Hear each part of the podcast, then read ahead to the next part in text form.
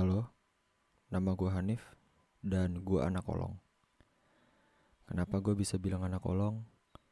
Karena semua terjadi pada suatu siang di mana ada perdebatan dengan gue dan orang yang merasa dirinya hebat.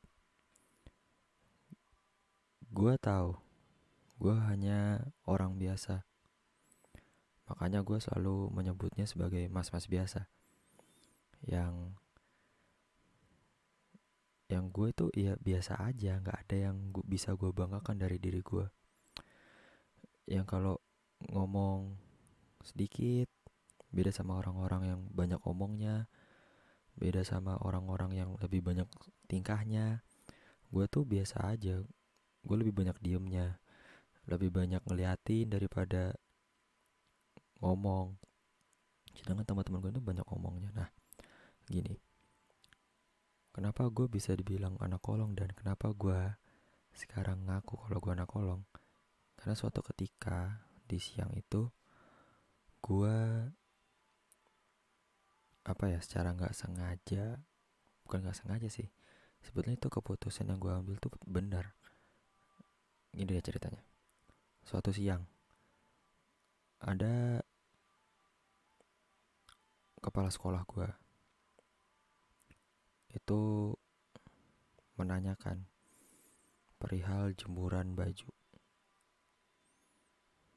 Oke, dia men menunjukkan foto di mana ada jemuran baju yang terlihatnya berantakan. Di dalam foto tersebut ada handuk, celana olahraga, celana training yang berserakan dan dan ada celana dalam warna putih. Itu jumlahnya cukup banyak ya. Ada tiga atau empat. Nah kepala sekolah itu nanya ini punya siapa? Nggak ada yang ngaku. Gue sendiri pun nggak mengakui karena memang bukan punya gue karena gue tahu di mana gue harus menjemur pakaian gue dan gak mungkin di tempat di mana foto tersebut diambil kan? Nah karena nggak ada yang ngaku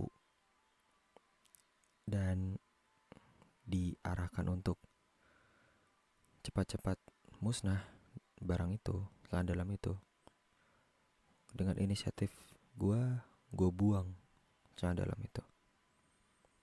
Gue buang tempat sampah. Nah gue inget banget posisi di mana gue buang sampah itu bukan di dasar tempat sampahnya, tapi di atas. Jadi masih ada tumpukan pakaian-pakaian lain. Jadi dari tumpukan-tumpukan itu, nah dalamnya gue taruh di paling atas. Jadi kalau dibilang kotor sih enggak, tapi mungkin sedikit bau iya, karena bekas masuk ke tempat sampah. Nah, gue pikir problem solve.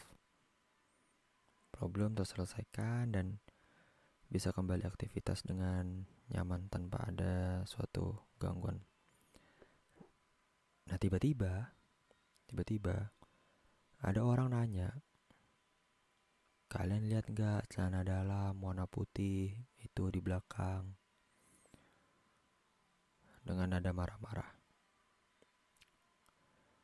dan marah-marah sambil nyindir orang-orang. Ya biasalah orang kalau lagi kesel apa pun yang ada di pikirannya ya dia keluarkan saja, dia ungkapkan saja. Dia kesel sama keadaan lah, kesel sama orang lah. Ya namanya orang kesel ya keluar gitu aja. Ke mana nih celana dalam gitu, kok nggak ada gitu kalian tuh lo nggak apa ya kalau bahasa Indonesia nya ya nggak peduli sama temanmu gitu barang barang orang bukan ada dijagain kayak aku loh gitu. barang-barang kalian aku jagain gitu kan dengan nada-nada pamrih seperti itu Gua kemudian kesel. Dalam artian gini. Itu masalah kontol lu. Masa harus kita yang ngurus? Celana dalam loh. Ya kalau celana dalam ya kita nggak tahu karena ya karena itu kontol lu. Masa gua harus yang ngurusin eh nanti lu pakai celana dalam yang ini ya gitu ya atau nanti posisi kontol lu sebelah kiri ya gitu kan ya nggak mungkin dong ya gue kesel. Masa sebatas celana dalam dibuang aja dibilangnya nggak peduli sama temen. Posisi itu kan tadi di awal udah gue bilang nggak ada yang mengakui. Ya udah gue buang aja.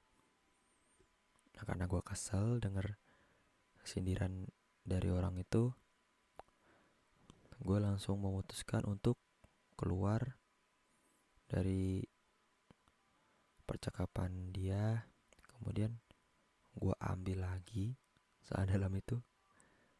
Maksudnya sih belum ada sampah. Yang menyusul di situ ya. Gue ambil lagi saat dalamnya gue cuci gue rendam dengan sabun cuci pakaian terbaik yang gue punya dan gue jamin wangi. Gue jamin wangi. Kemudian gue kembali menemui orang itu. Sebetulnya sih perasaan gue biasa aja biasa aja gitu nggak nggak kesel nggak apa. Nah cuma gue tuh iseng. Gue bales omongan dia dengan kata-kata gue tapi pakai nada yang kenceng. Kalau bahasa sadarnya gini itu celana dalam lu udah gue rendem gak usah marah-marah lagi. Itu bahasa rendahnya bahasa santunnya lah ya. Nah gue ngomong gini dengan nada seperti ini. Udah celana dalam lu gue cuci itu udah diem. Gitu. Dia yang kesel sama orang-orang tambah kesel naik pitam. Dia mencoba lari ke arah gua. Gua tahu dia pengen mukul gua. Dan bodohnya gue cuma diem cool gitu. Oh dia pengen mukul. Oh dia mau datang ke gue mau mukul gue ya udah pukul aja. Tadinya mau kayak gitu. Dan gue nggak akan ngebales pukulan dia karena gue tahu kalau ngebales keburukan orang dengan dengan suatu keburukan yang lain nggak akan habis. Gue sih bisa aja pukul dia duluan dibanding dia. Tapi gue pikir percuma. Males juga gue. Males buat berantem. Jadi gue diemin aja dia kesel. Dia bilang gini Nif kalau nggak ikhlas bilang. Dengan nada yang kesel ya gue nggak pengen nggak pengen punya nada-nada kayak gitu. Kalau kalau nggak ikhlas bilang lu tuh gimana sih? Gitu. Lu tuh nganggap kita apa? Gitu. Gue diem aja karena buat gue amarah dia tuh lucu. Jadi gue diem aja. Ya yang tadi gue bilang masa masalah celana dalam aja jadi masalah? Jadi naik emosinya? Jadi apa ya? Jadi harus kita yang ngurusin juga? Kan gak Gak gitu dong caranya. Ya gak masuk di akal masalah celana dalam tuh jadi urusan kita juga. Kontol-kontol lu masa kita yang ngurusin. Silit-silit lu masa kita yang ngurusin. Goblok. Goblok banget. Gak ada alasan. Marahnya dia tuh gak ada alasannya. Ya karena mereka karena dia mungkin lagi benci aja sama orang dan posisi gue saat itu adalah gue juga benci sama orang yang banyak tingkah banyak omong dan kayak bocah. Nah orang yang marah ini yang pengen nojok gue ini salah satunya adalah kayak bocah. Gimana dong? Masa gue nanggepin bocah? Ya makanya gue diem aja. Dia marah-marah gitu. Eh ya kan?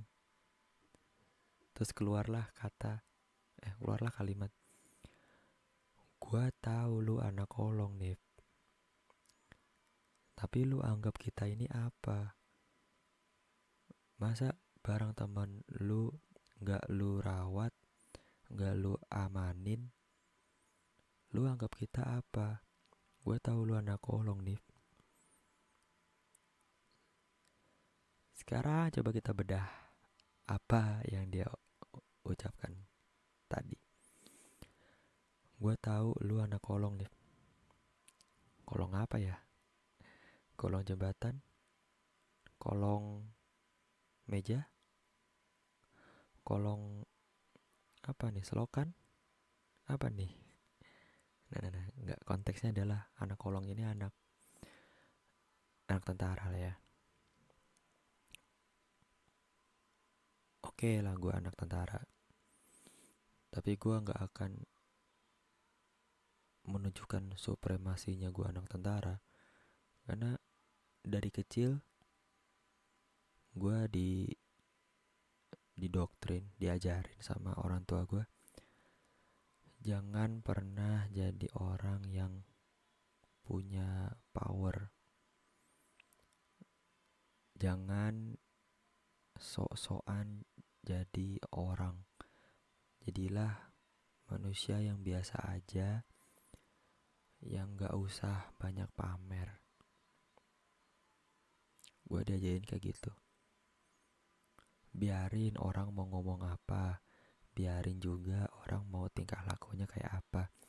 Tapi kamu jangan pernah berlebihan jadi orang. Udah biasa aja jadi orang. Dan dan itu berhasil sama gue berhasil. Dan Martian gini gue nggak nggak banyak nggak banyak tingkah juga sih. Iya bener gue nggak banyak tingkah. Misalkan gaji deh. Kita belum dapat gaji nih. Orang-orang itu udah rewel masalah gaji. Nanya ke gue terus. Ini gaji gimana nih itu udah turun apa belum? Gitu. Kapan nih gaji?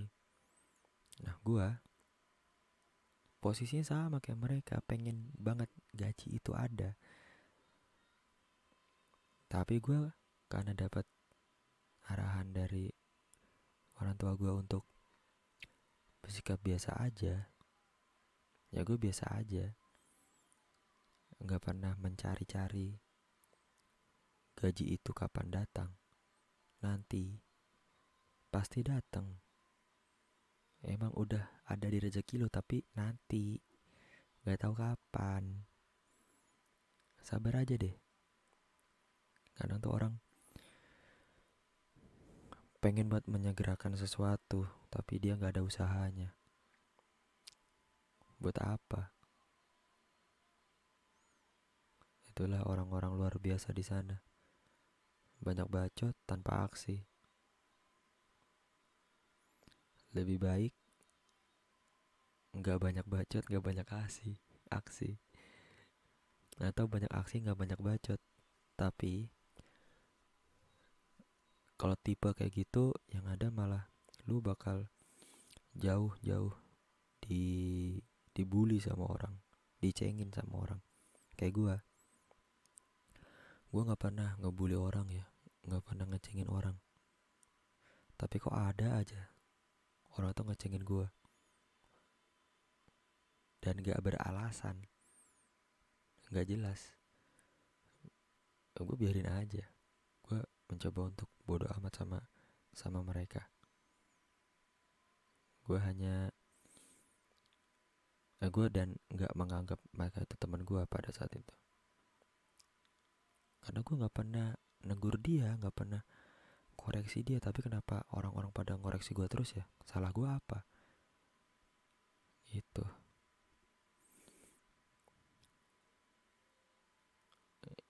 ya balik balik lagi ke doktrin gue dari orang tua gue nanti kalau udah jadi tentara kamu harus biasa aja. Jangan tunjukkan kamu tentara. Nanti yang ada kamu semena-mena.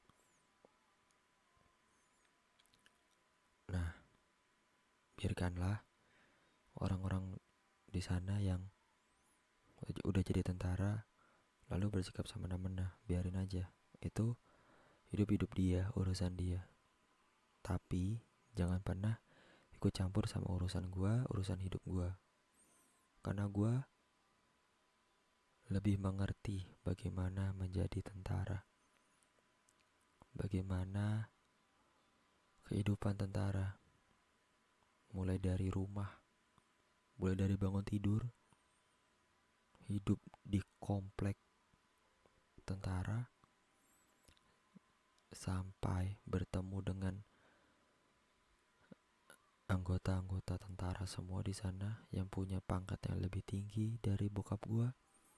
Gua pernah ketemu dan gua tahu bagaimana cara harus bersikap ketika nanti gua jadi tentara beneran. Gua tahu itu semua. Jadi biarkan biarkan mereka yang sok mengerti biarkan mereka sih paling ngerti masalah tentara-tentara dan segala macam. Gue gak mau ikut campur urusan mereka karena yang pasti mereka yang menanggung resikonya